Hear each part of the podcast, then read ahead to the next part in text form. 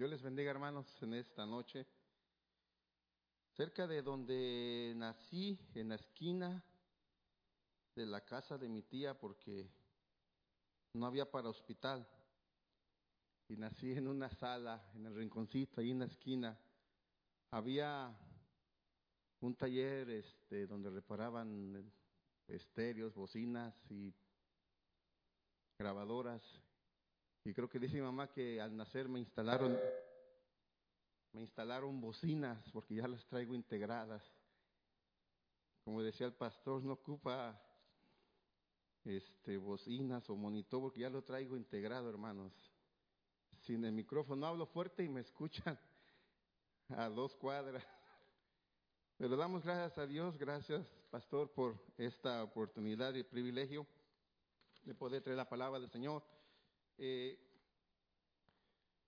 y es maravilloso, hermano, cómo, eh, bueno, yo me estaba gozando, Dios bendiga a los hijos de Asaf, eh, con, los, con los cantos, los dos últimos, los dos cantos de adoración, porque hablaban de, la persona de Jesucristo. Y, en esta noche, este, de eso quisiera hablar. Eh, de eso eh, el Señor puso en mi corazón hablar acerca de eh, la, la, la, versión, en algunas Biblias tienen el título La supremacía de Cristo. Y yo le puse la exaltación de Cristo. Y de eso le quiero hablar en esta noche. Tal vez nos han predicado, nos han hablado de ello, no lo dudo, en estos 30 años, nos ha hablado yo con el pastor varias veces. Y, pero en esta noche es posible que a lo mejor su memoria se refresque. Y si algo agarra nuevo, gloria sea al Señor, pero si su memoria se refresca, gloria al Señor. Pero, ¿por qué quisiera hablar de la exaltación de Cristo? Eh, leía un, un, párrafo, un texto que dice, la gente tiene muchas ideas acerca de cómo es Dios. El hindú dice, Dios debe de ser benevolente y gentil, así que debe de ser una vaca. El indio americano observa al águila remontarse por los aires y dice, Dios es un águila. Los incas del Perú vieron el gran poder del sol y dijeron, Dios es el sol. Y así cada cultura dice, dice una verdad incompleta, no ve el cuadro completo porque, porque está ciega. Y al igual que toda la humanidad entonces, ¿qué hizo Dios? vino a este mundo, vivió en la, realmente en la persona de Jesucristo, es Jesucristo. Jesucristo era un profeta, como dicen algunas creencias, o era un buen hombre solamente que, que, daba buenos proverbios y buenas enseñanzas. Y, y, yo quisiera hablarle de ello. Y el apóstol Pablo, yo creo que en sus, en sus tiempos y, y en esos viajes que él hizo por, por la, eh, la nación griega y aquellas... Eh, ciudades de, de, Galacia, de Éfeso, de Ponto, de, de, Filipos, y luego todas esas regiones donde él andaba, en Corinto y, y en Roma, y en todos los lugares donde él anduvo, yo creo que él vio y escuchaba y conocía, porque era un hombre estudiado, un hombre que conocía cultura y conocía letra, y, y aún cuando estaba preso, ¿verdad, pastor? Dijo, cuando me manden a, a, este muchacho, mándame los rollos. Hace unos días el pastor predicaba acerca de ello, le gustaba le gustaba leer, era un hombre que estudiaba y se documentaba. Y entre ello entendió y escuchaba que algunos pueblos tenían ciertas filosofías acerca de Jesucristo, ciertas creencias acerca de incluso de los apóstoles y los cristianos, pero él se enfocaba en exaltar y dejar en claro la persona y quién es la persona de Jesucristo. Y para ello quiero que en esta noche me acompañe, vamos a ver algunos versos de la palabra y que hoy la palabra sea la que nos nos enseñe y nos ministre en esta noche. La primera cita que quisiera traerle es Colosenses capítulo 1, versículo 15, y de ahí vamos a, desprender eh, en, en, algunas otras más. Pero Colosenses 1.15 dice, Pablo está hablando a la iglesia, mire, Pablo presenta a Cristo, o cuando escribe a la iglesia de Éfeso, eh, a los Efesios, habla que, que la iglesia somos el cuerpo, ¿verdad? se enfoca en ministrar a la iglesia, que la iglesia es el cuerpo. Pero a la iglesia de Colosas, a la iglesia de Colosenses, su enfoque, el enfoque que Pablo está tratando de decir es que Cristo es la cabeza de ese cuerpo. Y lo quiere dejar tan en claro que él dice en el versículo 15, Él es la imagen del Dios invisible, el primogénito de toda creación. Y ya de ahí para empezar, hermano, y para desprendernos, lo escucha una mente que no es que seamos sabios, pero hay gente en el mundo que se cree sabia o se hace sabia. Porque se hace sabia porque conoce porque estudió y porque leyó, pero lo digo que se hace sabia o se cree sabia porque no lo usa para, para un bien propio, sino lo usa para atacar y para debatir contra los cristianos acerca de la verdad. Porque se encuentra con una persona y le dice, a ver, a ver, a ver, ¿cómo está eso? Si Él es la imagen del Dios invisible, ¿cómo podemos nosotros revelar algo que es invisible? No podemos. Y, pensando en este versículo y, en esa parte decía yo, ¿cómo, cómo poder entender y, y expresar que podemos reflejar algo que es invisible? Y a veces dicen, ¿verdad?, que, el hombre eh, en general tiene la, fantasía de ser invisible. Incluso hicieron, han hecho películas de, del hombre y, que se pone una máscara y es invisible no sé pronunciar las palabras en inglés y ahorita se me fueron porque me lo acabé allá afuera, pero creo que se llama Hollow Man. Hay una y no sé si haya más, ¿verdad? Pero el hombre hace invisible. Pero ¿cómo revelar lo invisible? Y, Pablo está nombrando y él no está diciendo creo, no, él está asegurando, él es una, una, está afirmando, es una afirmación y dice, él es la imagen del Dios invisible el primogénito de toda creación.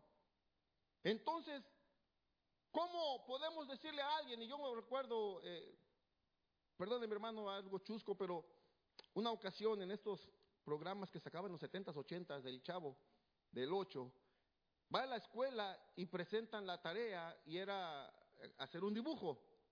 Y, presentan una hoja en blanco y le dice el maestro, ¿y tu dibujo de quién es esto para empezar? Y dijo, mía. ¿Y el dibujo? ¿Qué hiciste? ¿Qué dibujaste? Y dijo, no, sí, sí, dibujé.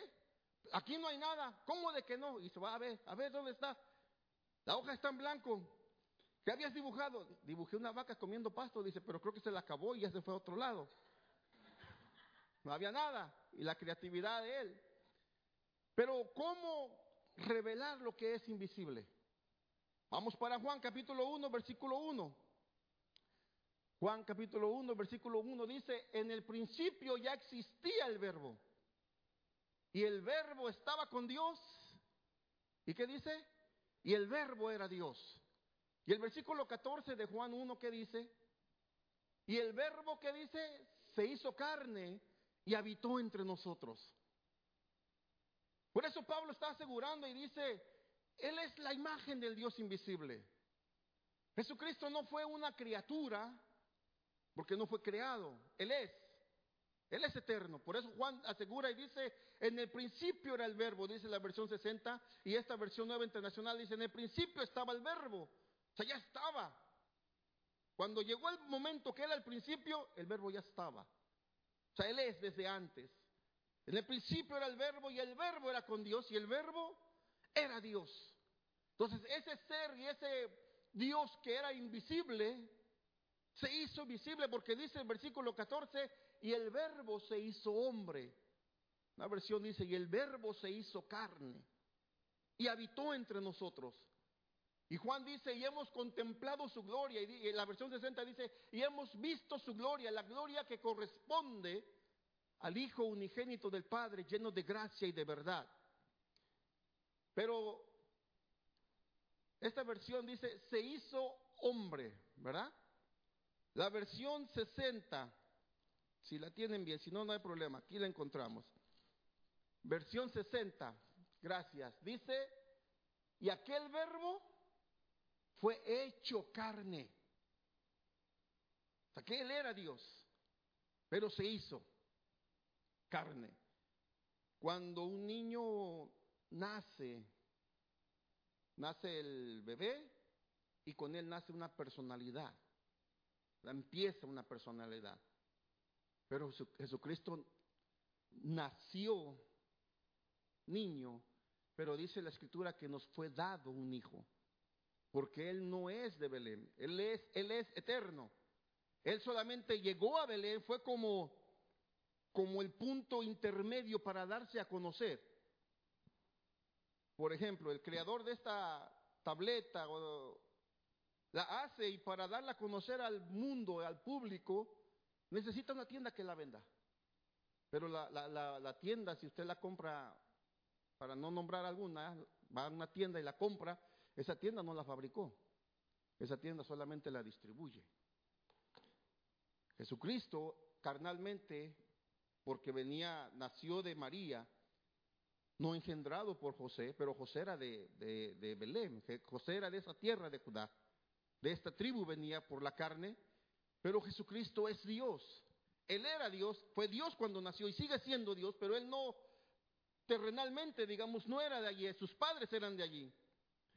Ahora, ¿dónde vemos esto? Vamos para Isaías capítulo 9, versículo 2, por favor. Isaías capítulo 9, para que pueda entenderme un poquito más el concepto, a veces las palabras se me traban.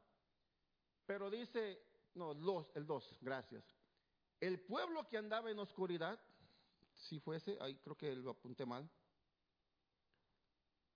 Si no me recuerdo, ahí era 40 y... Sí, lo apunté mal, 42 me parece que era, porque dice, a ver si se me, no, lo, no se, me, fue ahorita. Dice, un niño nos es dado, hijo, perdón, un niño nos es nacido, hijo nos es dado, y el principado sobre su hombro, y le llamarán Padre, Consejero, Dios fuerte, Padre eterno, Príncipe de paz. Si no me parece que era el 60. Pero ahorita, ahorita que regrese la, la, memoria, ahorita, ahorita viene por allí. Pero, ve que estoy nervioso, ¿verdad? Pero dice, el bebé nace con personalidad y es una criatura, Jesús no.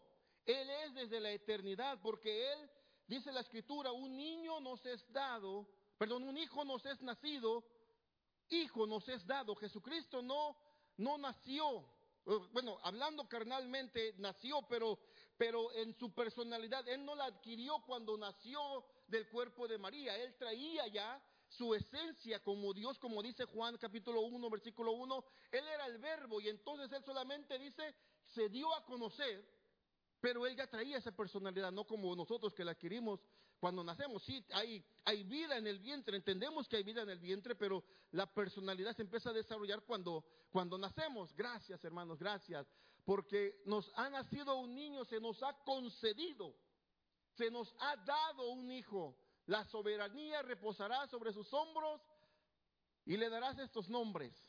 Ya dice consejero, admirable, Dios fuerte, Padre eterno, príncipe de paz.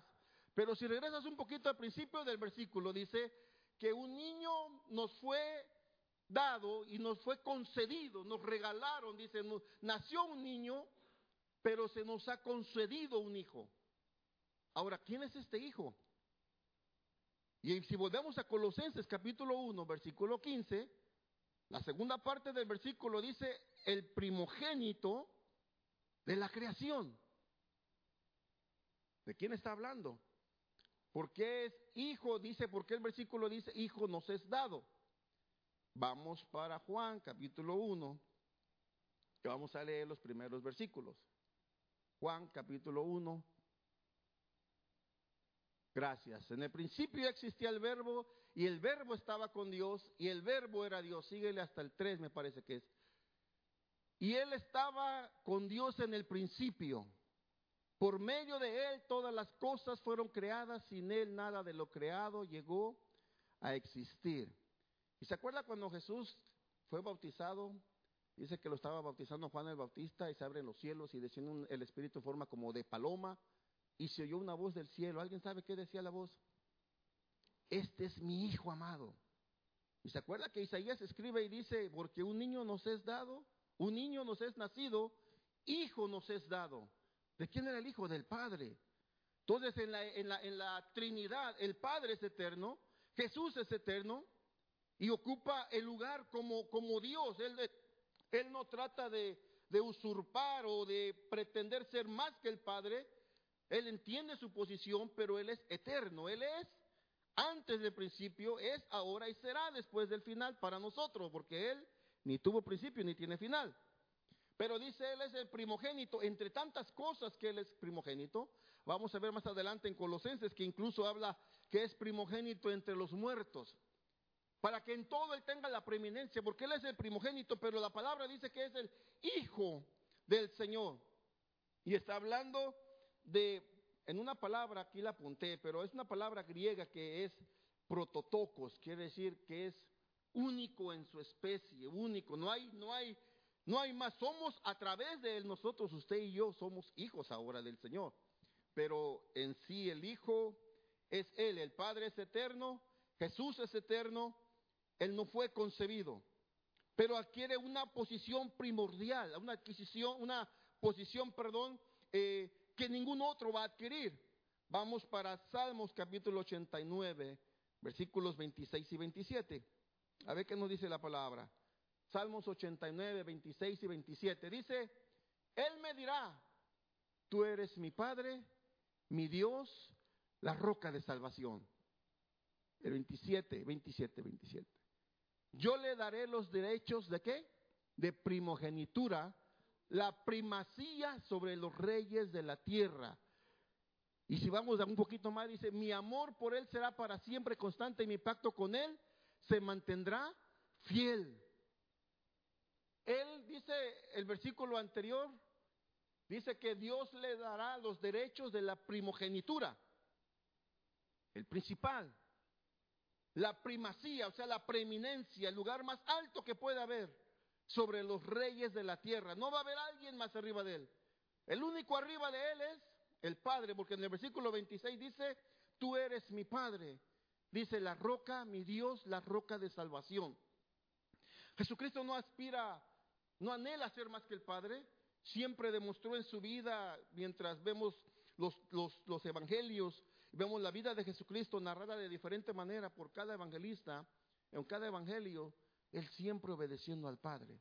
Cuando oraba, dice, Padre, te doy gracias. Yo sé que siempre me escuchas, pero lo digo por estos. Padre, hágase tu voluntad y no la mía. Siempre sujeto y obediente al, perdón, obediente al Padre.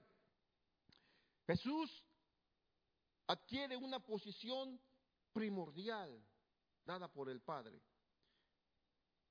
Él es la imagen del Dios invisible, porque no lo habían visto, Él fue, Él, él, él, es, Él no fue criado, Él es hecho, se nos fue dado.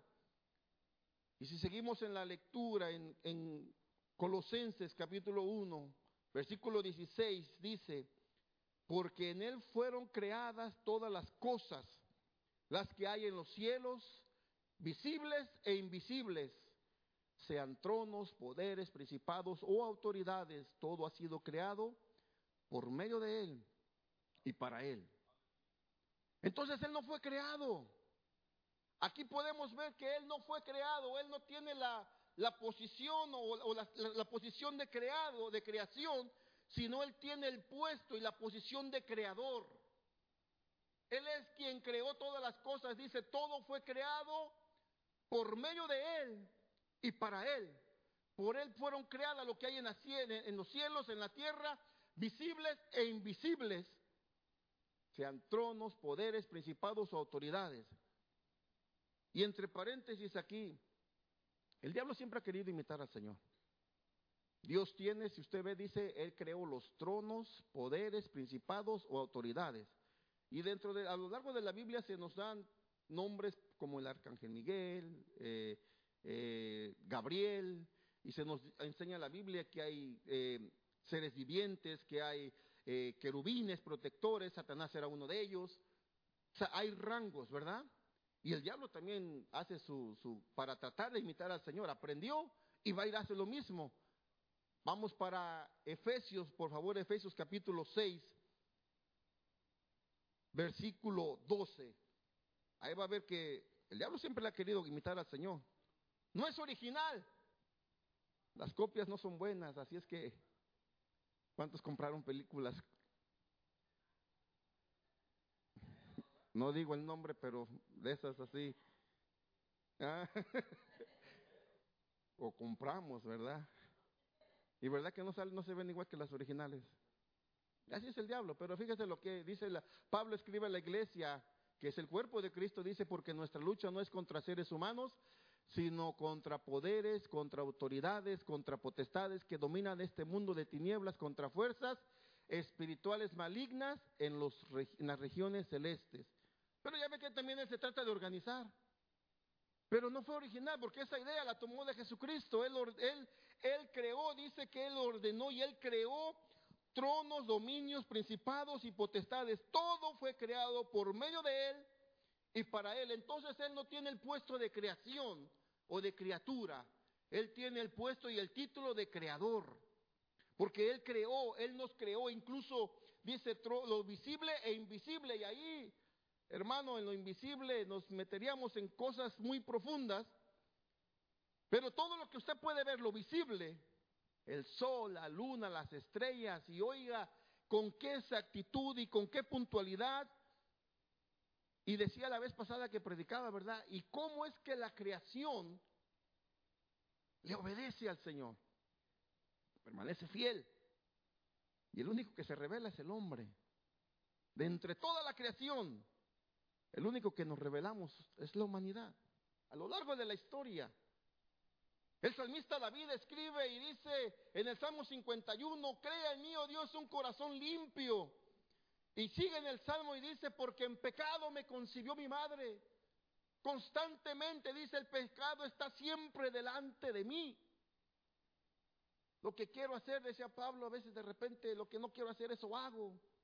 Y lo que debo de hacer no lo hago, porque eso ya lo traemos. El hombre siempre se trata de revelar con el Señor, ¿verdad? Entró desde aquella plática que, que tuvieron Eva y aquella que se arrastra.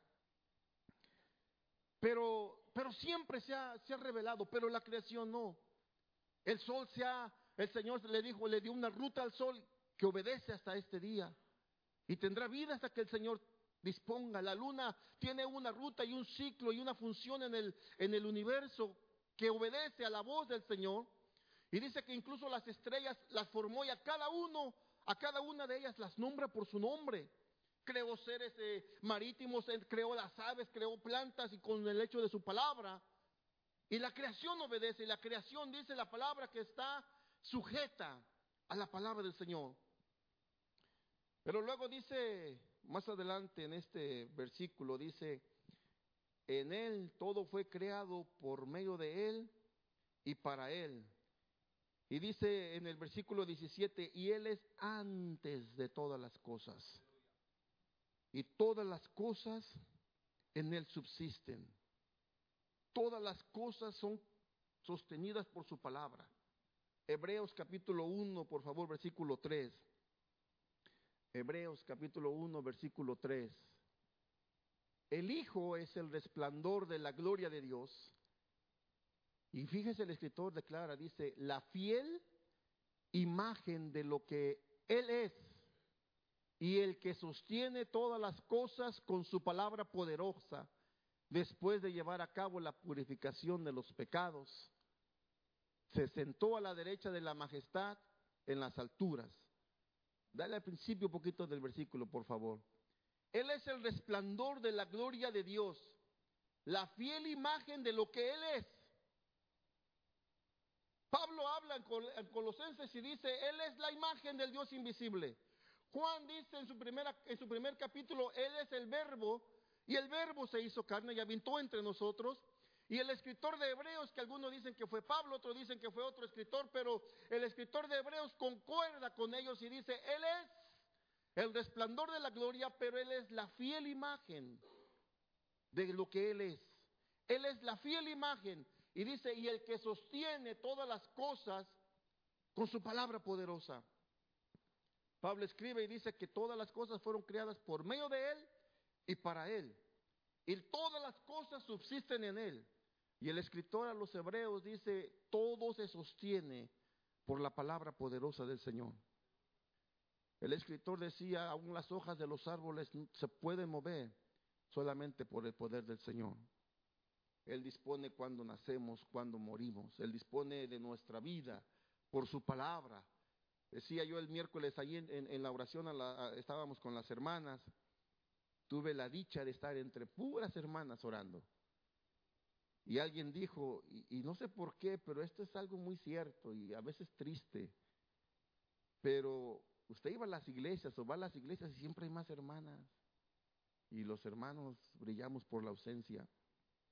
Y no solo en la oración, en el trabajo, en, en otras cosas, pero siempre veíamos, pasaban, allá me acuerdo, ¿verdad?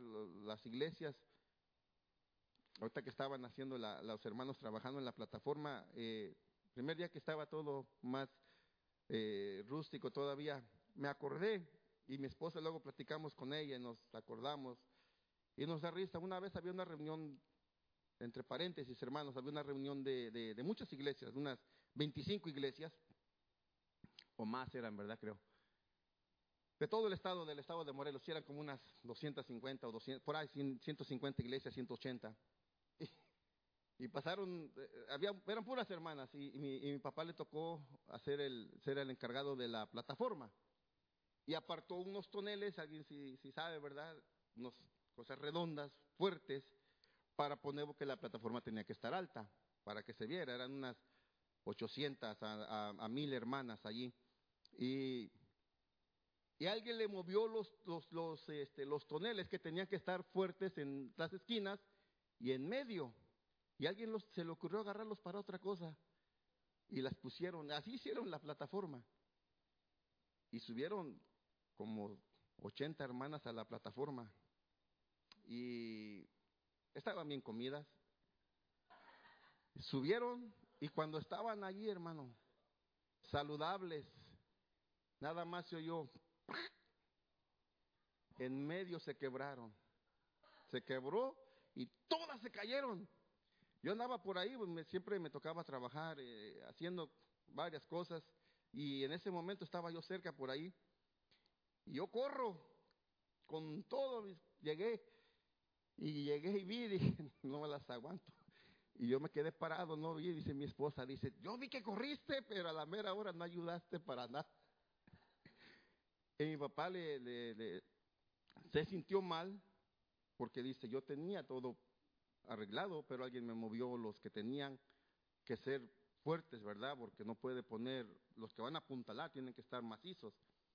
Y cuando yo las veía, yo me acordaba, dije, ay, bueno, está chiquita, ¿verdad? La, la- aquella estaba más alta y eran toneles, pero eh, le hicieron ahí la, la mala pasada a mi papá. Pero, pero sí, el punto es de que el Señor Jesucristo, en todas las cosas que hacemos, Él toma la preeminencia. En todo lo que pasa en la, tierra, en todo lo que se mueve, Él toma la preeminencia. Las cosas que podemos hacer, que podemos decir o hacer, por más que podamos esforzarnos en todo, Él toma la preeminencia y Él toma la gloria y Él toma la honra. Él nos da las fuerzas, Él nos da la, la capacidad de desarrollar cosas, Él nos da la habilidad para hacer las cosas, pero al final de cuentas, todo esto es porque dice la palabra que todo fue creado por medio de Él y para Él, para que al final de cuentas Él reciba la gloria, Él reciba la alabanza. Él es la cabeza, dice Él es la cabeza de la iglesia. Eh, eh, Pablo habla a los Efesios y dice en el capítulo 1, versículo 22 y 23, si lo tienes de favor. Efesios 1, 22 y 23 dice, Dios sometió todas las cosas al dominio de Cristo y lo dio como cabeza de todo a la iglesia. Cristo es la cabeza de la iglesia, dice, esta que es su cuerpo, es decir, la iglesia que es el cuerpo, es la plenitud de aquel que lo llena todo por completo. Es decir, Cristo es la cabeza de nosotros. No podemos sobrepasar esa cabeza, esa autoridad. Tenemos que ser, estar sujetos y sujetados a Él. Este es un principio de, de obediencia. Pero dice nosotros, la iglesia, no las cuatro paredes, sino usted y yo, el que está a un lado de usted, que es piedra viva, que tenemos vida, dice, somos el cuerpo y somos la plenitud de aquel que lo llena por completo. Es decir, usted es la plenitud de Cristo que le llena. Aquel que le hace cantar y levantar las manos y cuando usted empieza a llorar, es la plenitud de Cristo obrando en su vida, porque Él es la cabeza de usted que es su cuerpo. Le da vida a usted, le da salud, le da la capacidad de moverse. Él tiene la autoridad sobre nosotros. Y como decía hace un momento, estábamos ahí con las hermanas y yo le decía, hermanas, vamos a seguir orando. Mientras no recibamos un no por respuesta de Dios, nuestra acción y devoción debe de ser de seguir orando. Que hay una enfermedad, vamos a orar. No hay respuesta, seguimos orando. ¿Se acuerda de Daniel? Daniel dice que empezó a orar y pasó un día y nada, y seguía orando dos días y tres días y seguía orando, cuatro días seguía orando, cinco, seis. Hasta el día 21 llegó el mensajero. Y le dice David, perdón, Daniel, hombre bien amado, desde el día en que dispusiste tu corazón, es decir, desde aquel momento en que empezaste a escudriñar, oiga, ni siquiera cuando empezó ahora, cuando empezó a escudriñar, y dispusiste tu corazón a buscar sabiduría, fue enviada la respuesta, pero se atravesó el príncipe de Persia. Pero como Daniel estaba orando, pero aún no había respuesta del Señor. Pero él dijo, bueno, ¿cómo dicen los jóvenes? Pray until something happens. Ay, se me salió. Ora hasta que algo pase. Mientras no pase, sigue orando hasta que pase. Si el Señor dice, ya no ores, entonces ya no ores, pero cuando no recibimos la respuesta y que no ha, no ha contestado, que esté en silencio, pensamos que, que no nos escucha, nos está escuchando, pero posiblemente se está librando una batalla porque se acuerda que el diablo también tiene sus, su, organigrama y, y, quiere, trata de combatir, pero mientras la iglesia esté orando hay una lucha y el Señor dice, yo le doy fuerza a este y allá también, allá donde está la batalla. Vamos a ver que siga orando, que siga orando y le voy a mandar la respuesta. Mientras Dios no responda, seguiremos orando. Porque todas las cosas en Él subsisten, nada se mueve si no es por lo que Él, él, es o, él, o por su palabra que Él dice. Para terminar, déjeme hacer un resumen. Jesucristo no es un buen, no fue un buen profeta, que fue un buen hombre, porque demostró con su tipo de vida, pero no solamente un buen hombre. No solamente es un ser o un Dios benevolente, que es benevolente, pero no termina allí. No es solamente alguien que se compadece del, del caído, del pobre, del enfermo, del menesteroso. No es solamente aquel ser que, que, como decía el escritor, dice, al pobre y al menesteroso lo saca del muladar. O como a David que lo sacó de entre las manadas, de, entre las, las ovejas o de donde lo haya sacado usted. No es solamente eso. En esencia Jesucristo es la imagen del Dios invisible. Él tiene la supremacía en toda la creación. Él tiene la preeminencia. Por eso el escritor decía, para que en todo tenga la preeminencia. Si vamos, por favor, ya, ya no solamente para terminar el versículo 18, dice de Colosenses 1, y Él es la cabeza del cuerpo que es la iglesia el que es el principio, el primogénito de entre los muertos, para que en todo tenga la preeminencia. Y el 19 dice, por cuanto agradó al Padre que en él habitase toda plenitud. Que en él habitase toda plenitud. Y en el otro, y en, Efesios dice, ¿verdad? Que la iglesia es el cuerpo para que la iglesia habite quién? La plenitud de Cristo. Es decir, ese Dios grande, que era invisible. El escritor también Pablo escribe y dice, Dios fue manifestado en carne. Ese Dios grande que era invisible se hizo carne y habitó entre nosotros, habitó entre la humanidad para que viésemos la gloria del unigénito. Y ese Dios grande y maravilloso fue, se nos fue dado. Él era eterno, pero hizo una escala en Belén de Judea, se dio a conocer al mundo y ese ser poderoso regresó al trono, a la diestra del Padre, pero ese ser es la plenitud suya, la plenitud mía, que es la cabeza de la iglesia. Ese Dios poderoso, Jesucristo, tiene la excelencia, hermano. Así es que si a alguien se le cruza en el camino por allá y le dice, Jesucristo solamente fue un buen profeta, no. Tiene usted para decirle, no, Él es el Dios invisible. Él es la imagen del Dios invisible. Él es el verbo que en el principio estaba con el Padre y con, el, y con Dios. Y era Él era Dios. Él es el creador tuyo, el creador mío, el que te da el derecho de respirar, el que te da las fuerzas para caminar, el que nos dio no solamente la vida física, sino la vida eterna. Él es el que nos dio la vida eterna. Si queremos ir al Padre, tenemos que ser a través de Jesucristo. Hay problemas en el mundo y Jesucristo dice, vengan conmigo que yo les ayudaré. Él es la plenitud. ¿Qué necesitamos? Jesucristo lo tiene. Nombre lo que necesite, Jesucristo lo tiene. Él es la imagen del Dios invisible. Él es la excelencia y Él tiene la preeminencia en toda la creación porque Él es el primogénito, el único hijo del Señor, hermanos. Dios les bendiga, Dios sea con ustedes.